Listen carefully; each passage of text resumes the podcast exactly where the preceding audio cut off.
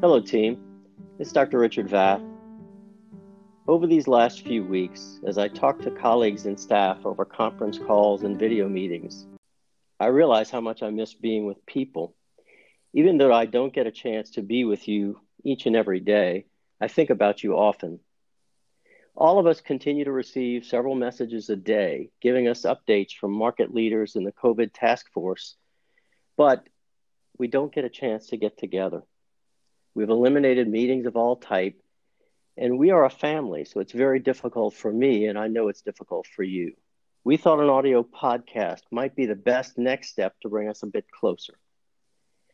Healthcare workers, no matter what job, are in the limelight all over the world.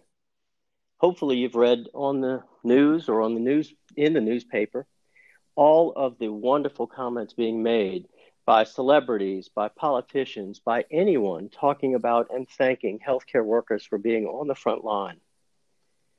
I cannot tell you how many sisters, board members, community leaders, neighbors, and even family members have actually approached me and expressed their thanks through me to you for everything that you do.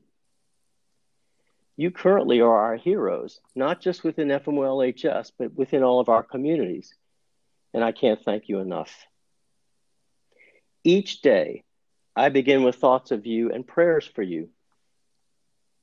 I know it can be overwhelming at times as you see all the changes on the news and you see all the changes within our health system. I know each of us is worried about personal health, our family's health, our jobs, your children's schooling, and certainly many, many other things. But you aren't alone. You're part of a big family. We, the leadership, have committed within this pandemic to take care of a couple of very important principles and goals. First, to take care of our patients with the best available evidence from the CDC and the world's experience in treating. Second, to take care of our team members with the best equipment we can secure to make sure that you can do your job and you can be protected as much as we can. And third, we all have to work to sustain our ministry and our purpose long after the COVID-19 pandemic. I have committed that our leaders work 7 days a week trying to plan for all of these goals.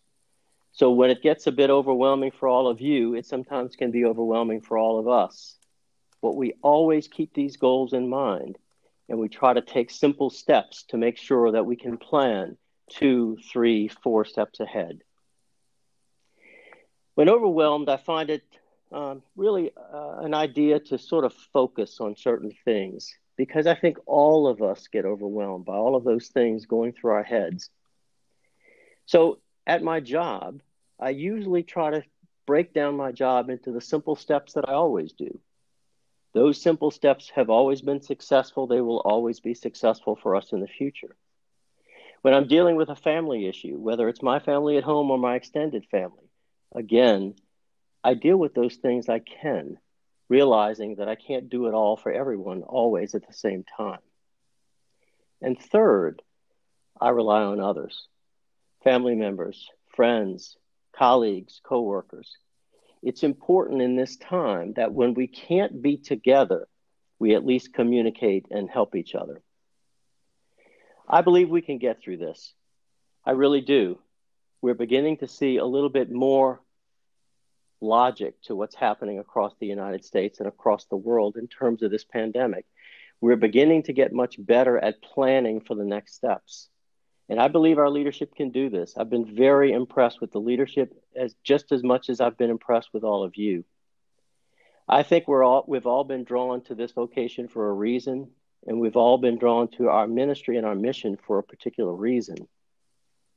And I think you know that reason.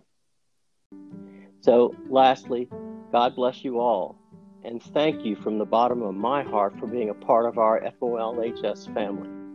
Continue to take one step at a time.